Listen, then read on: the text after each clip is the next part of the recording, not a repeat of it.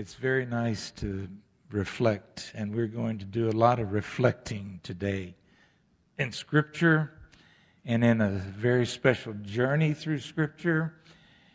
And actually, this journey started for me last week uh, when I was preparing to share a little bit in the midst of our beautiful, wonderful music last week, and I got to stand up for a few minutes and talk about Psalms 8, where it just magnifies the Lord and talks about mankind, human beings, you and me, as men and women, and all that God wants for us. And as I thought about that and walked through some of that last week, I was drawn, and I want to say that genuinely, I was drawn to consider the journey that this has been through the scriptures, through mankind, through creation, sin, destruction, and all that is coming through restoration and the redemption that Almighty God plans for us. So today, if you would, please get a Bible, and I'm going to go through several scripture passages, and I'm going to discuss them with you and help you on this journey. Now, as we begin this journey, I want to indicate to you that there's a very important question that we must answer. And the question is not related to is Jesus coming again? That's already answered. That's a fact. He is coming again. But the question is at the end of the age, as we say, or at the end of history as we know it here as, as human beings, when Jesus comes again, the question is is he going to erase the damage that has been done by sin in humanity and also in nature? Two very important erasures. Is he going to take care of that? Now, there is a definite pattern that comes through Scripture related to that. But the fact is, is that sometimes we do believe, as Christians, we do believe that He is going to erase the damage that sin has done in my life and in your life. But do we consider that He's going to erase the damage that's done in the nature, in the creation that He has established in the very dawn of creation? In what we see in the beauty outside, is he going to get that corrected? Well, there is an answer to that. And in order to find the answer in the truth of Scripture, we got to go all the way back to the dawn of creation. And I want you to think with me, and surely you know, and we're going back to the very first chapter of Genesis. But you know that He has created this world. He has created the world, He's created light, He's created water, He's created land, He's created creatures, He's created, created, created. And we celebrate that, and even in Him saying over and over and over, it was good. It was good. His creation was good. And that's very important to you and me. But then in verse 27 of Genesis, the first chapter, he comes to the point where it says, God created man in his own image. In the image of God, he created them. Male and female, he, he created them. And God blessed them and said to them, Be fruitful and increase in number. Fill the earth and subdue it. Rule over the fish of the sea and the birds of the air and over every living creature that moves on the ground. Now, that phrase right there, when God said, Be fruitful and increase in number, fill the earth and do what? Subdue it and rule over it. Now, we're talking about at the very dawn of creation. God is saying that to mankind, to men and women that He is creating right here in His image. And He is saying, that it is your responsibility. Now, we know that in the creation, He created Adam and Eve as partners, as man and woman, and he's saying to them that you're to rule over, that everything that I created is to be subjected to your rulership. You have royalty over my creation, is what God has said to them. And again, he's saying, and that is all good. And so, what did he do then? He's got this amazing creation of men and women, his image, and now he's going to create a place in which for them to live. And so we have this passage of Scripture in the second chapter of Genesis. And if you're following along, it's verses 8 through 14. And it's a beautiful statement of God's creation of what we call the Garden of Eden, because that's what Scripture calls it. Verse 8, chapter 2 says, Now the Lord God had planted a garden in the east, in Eden, and there he put the man he had formed. And the Lord God made all kinds of trees grow out of the ground, trees that were pleasing to the eye and good for food. In the middle of the garden, were, were the tree of life and the tree of knowledge and of good and evil. And there was a river watering the garden, flowed from Eden. From there, it was separated into four rivers, four headwaters. The name of the first is Pishon. It winds through the entire land of Havilah, where there is gold, and the gold of that land is good. There's also aromatic resin and onyx. And the name of the second river is Gihon, and it winds through the entire land of Cush. The name of the third river is Tigris, and it runs along the east side of Ashur. And the fourth river is the Euphrates. And this is the Garden of Eden, and it was obviously beautiful. There were trees and plants and food, and there was water, and there were four rivers, and in God's creation, this was home. This was designed for Adam and Eve and for men and women, for mankind created by God. This beautiful place, this peaceful place, this together place, this place of order was created by Almighty God for His creation. But what happened? You know what happened. And surely we know what happens in the third chapter of Genesis. The third chapter of Genesis starts off with a very interesting statement. It says that the serpent was the craftiest of the creation of the, the lowly creator, creatures. And I want to put some more words in there. The serpent was crafty no, we got to say more. And I do believe that this is what God's saying because the serpent is Satan, Satan himself in serpent form. And Satan is more than crafty, he is destructive, he is distracting, he is a liar, he is a schemer, and he is an expert at what he does. He was then, and we're going to see this having its effect on Eve in just a moment, and yet, even to this day, he is still a liar, a destroyer, a schemer, a trickster in your life and in mine. And that's part of Satan. And now, in the third chapter of Genesis, he comes into this beautiful setting that we call the Garden of Eden. And we can hardly even picture it because it was perfect in God's creation. And now the certain serpent comes in and he says to Eve, He said, Did God really tell you that you would die if you touched that tree or ate of the fruit?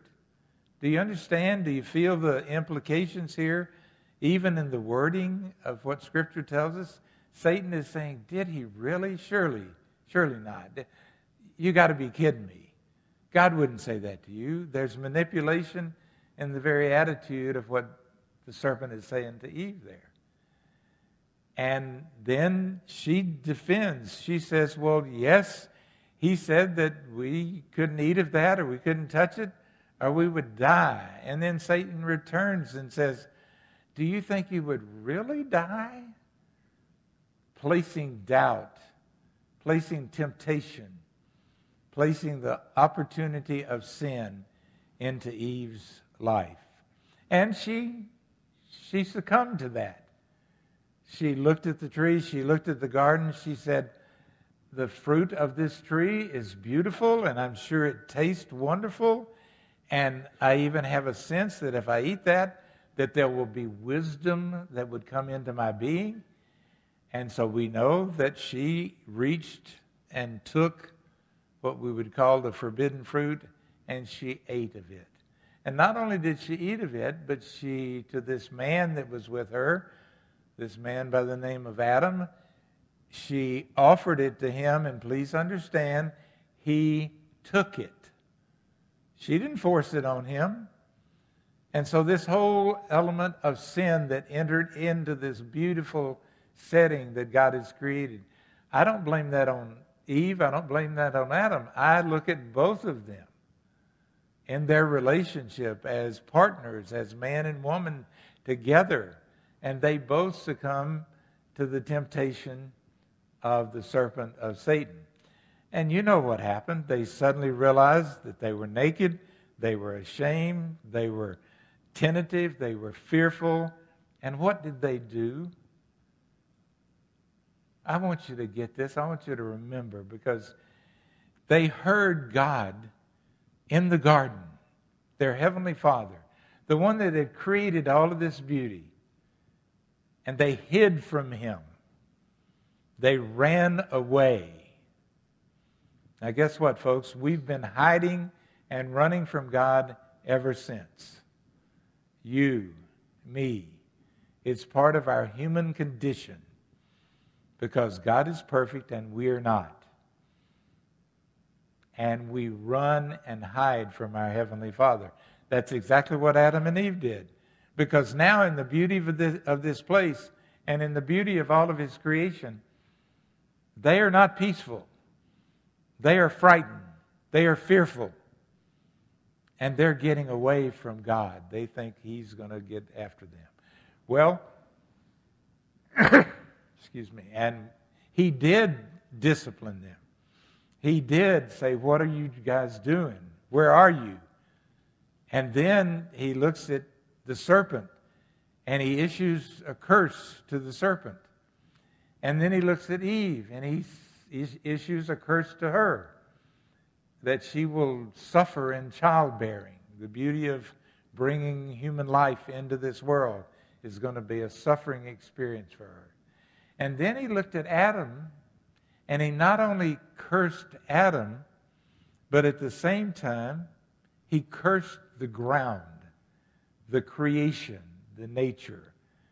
Now, I want to read here from the third chapter because this curse to Adam is very, very vital to what we're saying here this morning. In third chapter, verse 17 through 19, God is saying, Cursed is the ground because of you. He's speaking to Adam. Adam is responsible for this. Why is Adam responsible for this curse?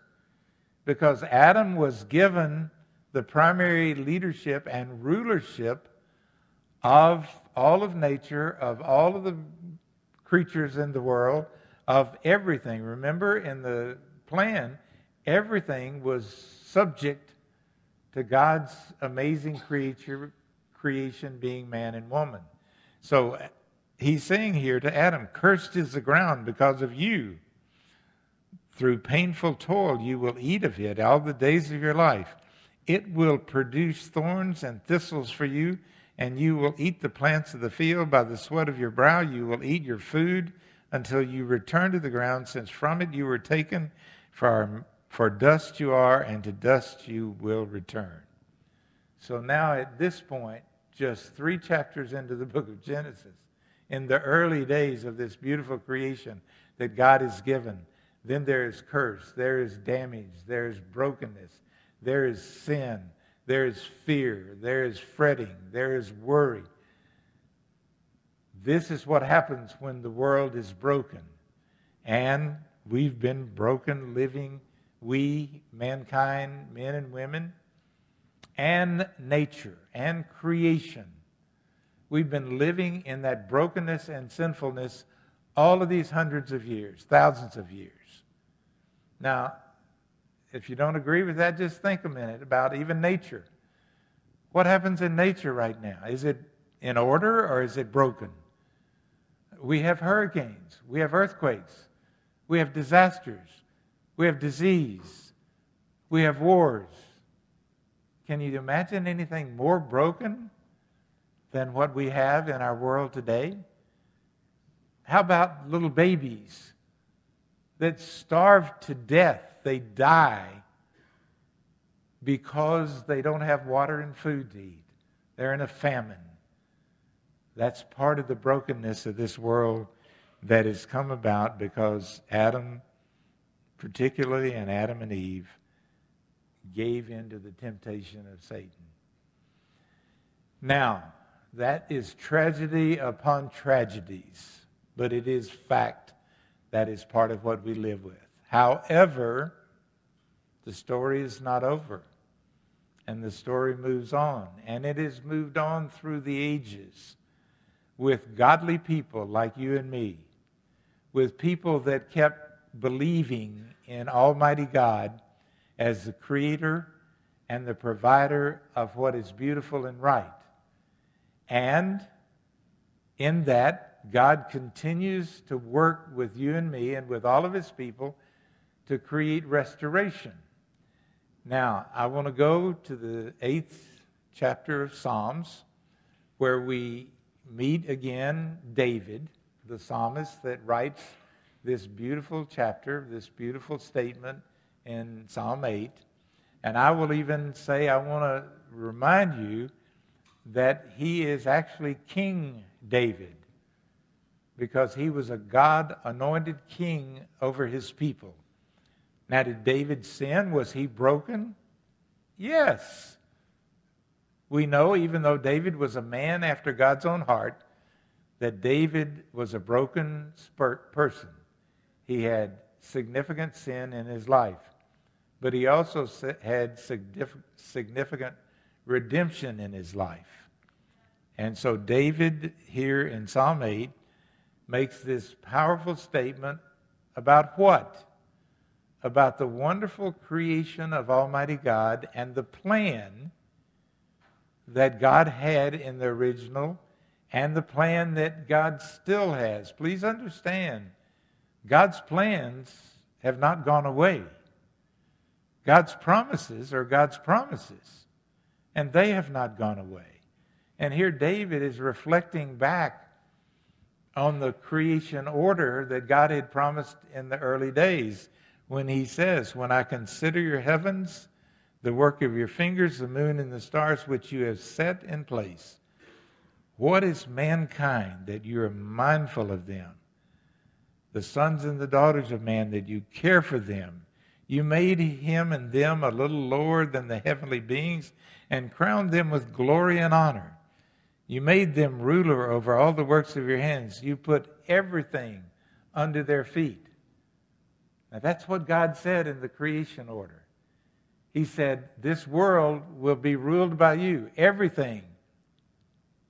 Everything will be subject to you as my main creations. You men, you women. And then Adam and Eve come along and it's broken, and they have the disasters of brokenness and sin. But now David is calling back to that. And he is reminding that this is God's original uh, plan. Now, that's in Psalms, obviously the Old Testament.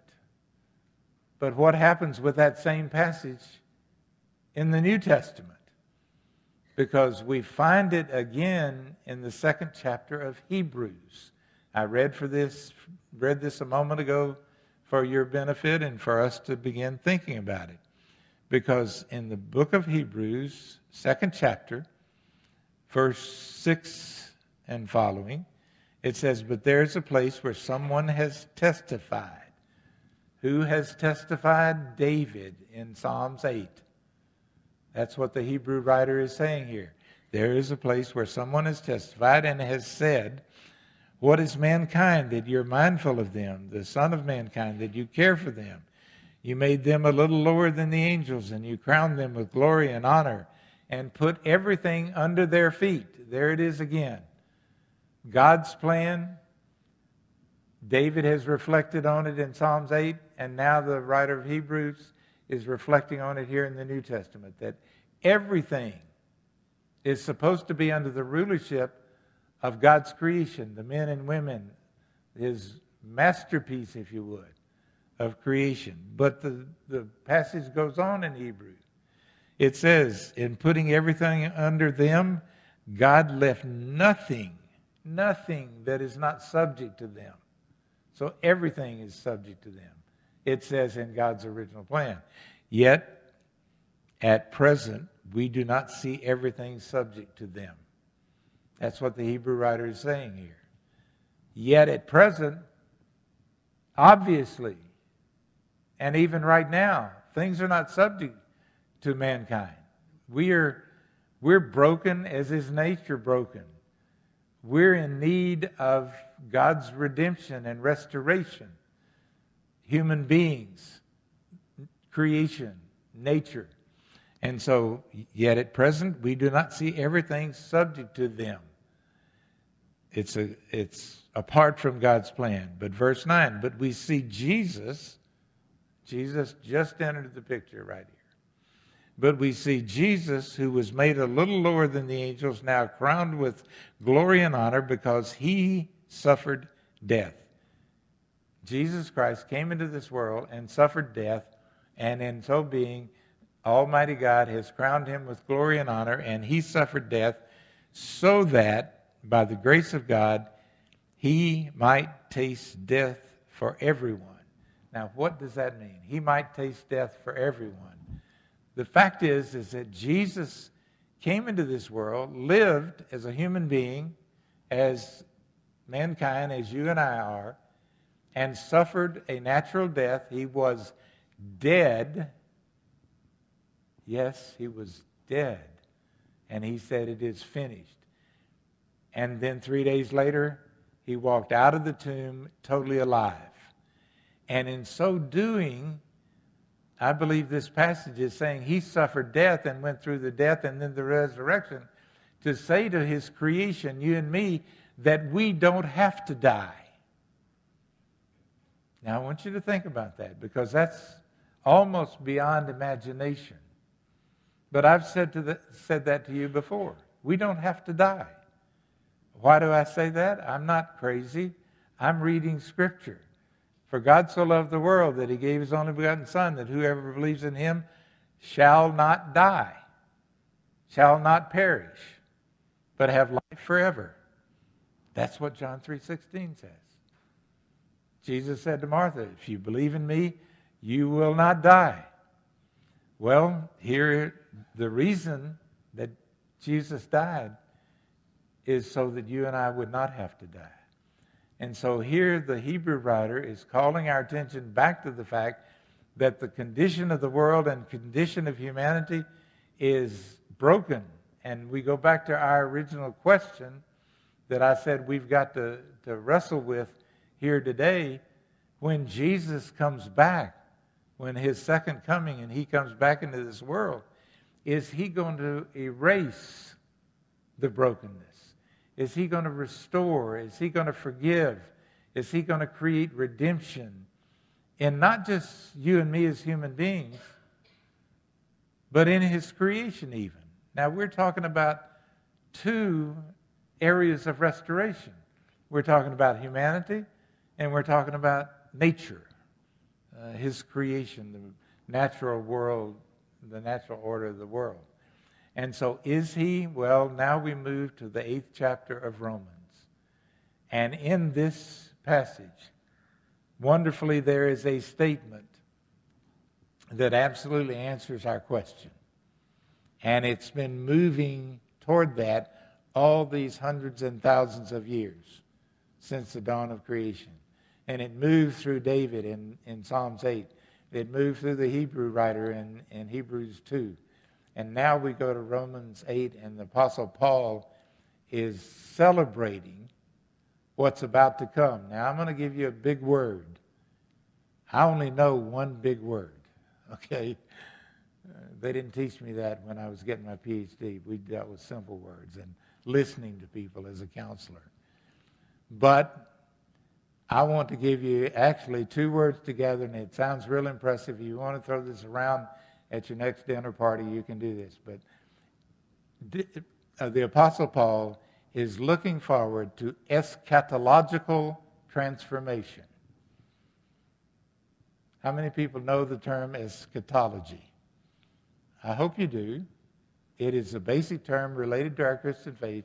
Eschatology means the study of the order of things that are to come. When Jesus Christ comes back, when the end of time comes. Anytime we're studying eschatology, and this is part of what Paul is saying, and I'm saying that he is looking forward to, he's about to prophesy, he's about to call our attention to an eschatological transformation, meaning change that's going to come in this broken world and this broken humanity that we have in which we live right now. And so in Romans 8, this is what Paul says. Please listen. I'll make a few comments about it.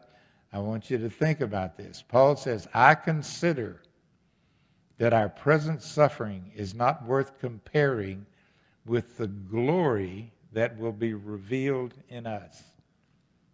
Let that sink in because we are suffering now. We are broken now. We are sinful now.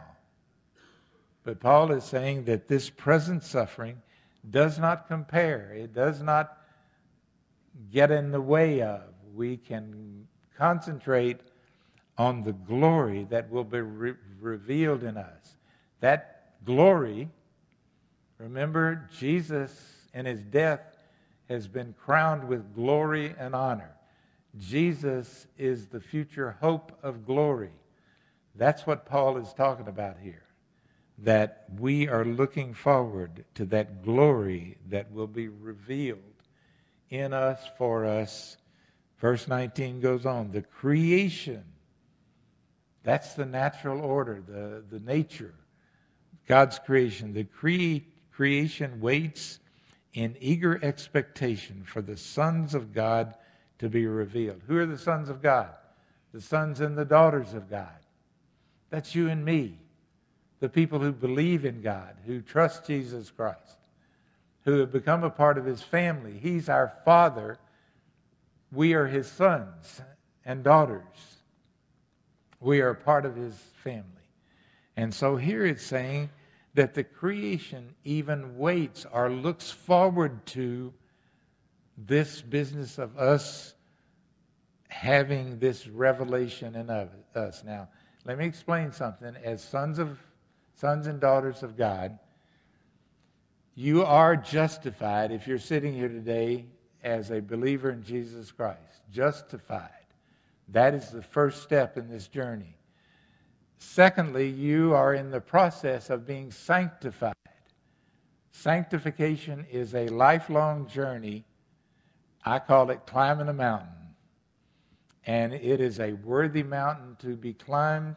It is a some difficult mountain to be climbed, and yet sanctification, the climbing of this mountain under God's leadership, is an amazing mountain, a peaceful mountain, a joyful mountain to climb. So you're justified, then you're sanctified through your lifelong process, and you and I haven't reached the third place yet but then we're glorified.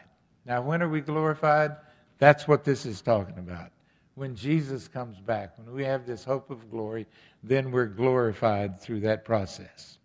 Going on with verse 20 there in Romans 8. For the creation was subjected to frustration. Now, that's a difficult term. This, the creation was subjected to frustration, not by its own choice, but by the will of the one who subjected it. Who was that? Remember Adam? The curse. What did God say? The ground is cursed because of you.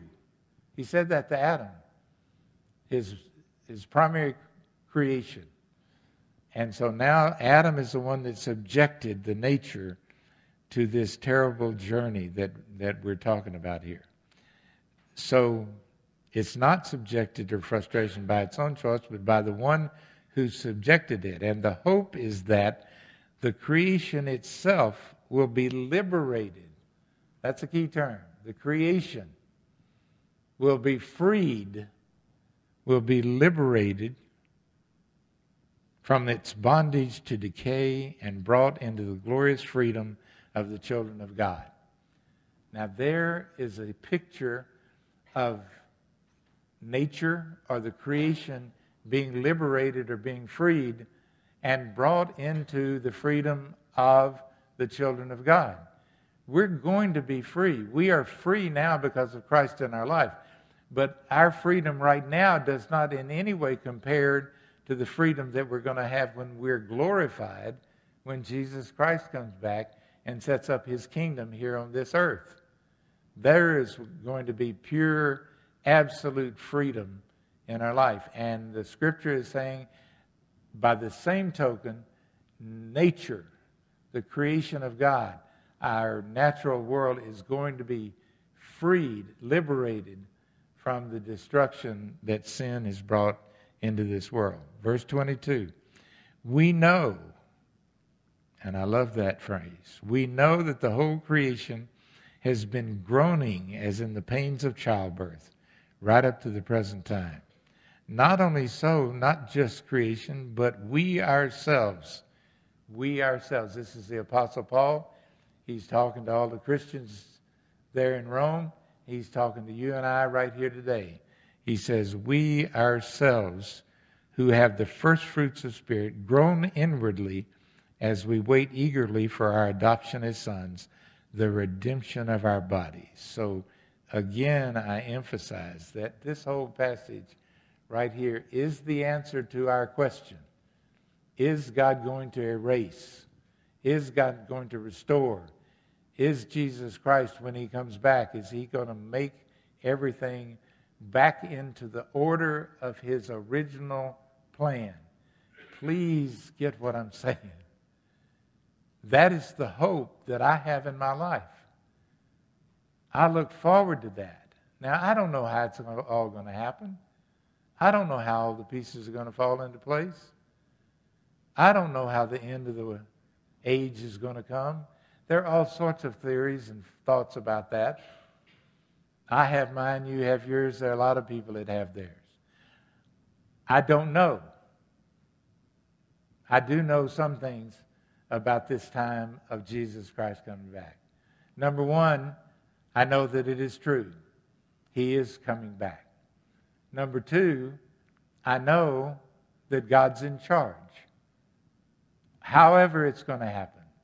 God is in charge, and Jesus Christ is going to come back, and He is going to establish His kingdom here on this earth with all of this restoration of humanity and nature and creation. And so, yes, God's in charge. Number three, in this whole process, please do not be afraid because He is your Heavenly Father and He is going to take care of you. And number four, we win. We win because of God's grace, power, love, and all the freedom that He will give us. And so the answer to our question is absolutely. He is going to restore, He's going to renew, He's going to redo humanity and nature. And in fact, and I breathe a real sigh of relief as I about say this. He is going to restore the Garden of Eden. We're going to have, again, I don't know how that will be, but we're going to have the beauty that He intended at the dawn of creation. And I believe that just as surely as I'm sitting here. Why? Because I believe Scripture. I believe what I've read to you today. Now, one final reading that I'm going to share with you before I finish, because this is a powerful statement of this renewed, restored redone nature and, na- and creation that Jesus Christ is going to bring about when he comes back. And it's in the 35th chapter of Isaiah. And so here we have another Old Testament passage, but it is a statement, a beautiful, powerful statement, a detailed statement. And so if you're looking at it, please read along, but I'm going to read it. Please listen very carefully. It's a little bit long, not terribly long, but it is emphatic in its statement of beauty and restoration. It says in the 35th chapter of Isaiah The desert and the parched land will be glad, the wilderness will rejoice and blossom. Like crocus, it will burst into bloom. It will rejoice greatly and shout for joy. The glory of Lebanon will be given to it, the splendor of Carmel and Sharon. They will see the glory of the Lord, the splendor of our God. There will be strength given to the feeble hands, steady to the knees that give way. Say to those with fearful hearts, Be strong and do not fear, because your Lord will come.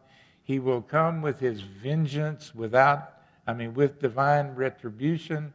He will come to save you. He will take care of of you. Then will the eyes of the blind be opened and the ears of the deaf unstopped. Then will the lame leap like a deer and the mute tongue shout for joy. Water will gush forth in the wilderness and streams in the desert. The burning sand will become a pool, the thirsty ground bubbling springs. In the haunts where jackals once lay, grass and reeds and papyrus will, will grow and a highway will be there, and it will be called the Holy Highway. The unclean will not journey on it. It will be for those who walk in the way. Wicked fools will not go, go about on this highway. They will not be found there, but only the redeemed will walk there. And the ransomed of the Lord will return. The ransomed of the Lord those of us that believe will return. They will enter Zion with singing. Everlasting joy will crown their heads. Gladness and joy will overtake them. And sorrow and sighing will be no more. Amen. Do you understand that God's original plan is coming again? And all of this, you and me, all of God's creation will be restored to the beauty and the order and the peacefulness that He has always wanted, and that we, you and I, are definitely to look forward for it. Amen. And let's pray. Father, how deeply we thank you for, for this story. How sad we are that mankind we, human beings, men and women, have messed up your original plans. And we confess that, yes, we have. We confess that we need your forgiveness.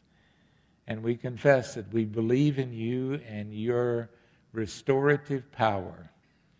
The fact that we will have the new Jerusalem, the new Eden, the new blessing of restoration of humanity and your creation. And Father, how could we ever say thank you enough for that? We come into your presence with our minds and our hearts and our spirits, our behavior, our relationships, all that we are, all that we do.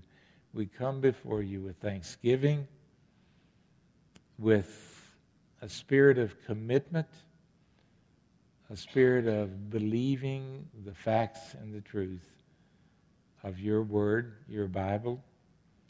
And we thank you that in that we have the hope of glory. So, Father, thank you for your blessings. And we pray in the wonderful name of Jesus Christ. Amen.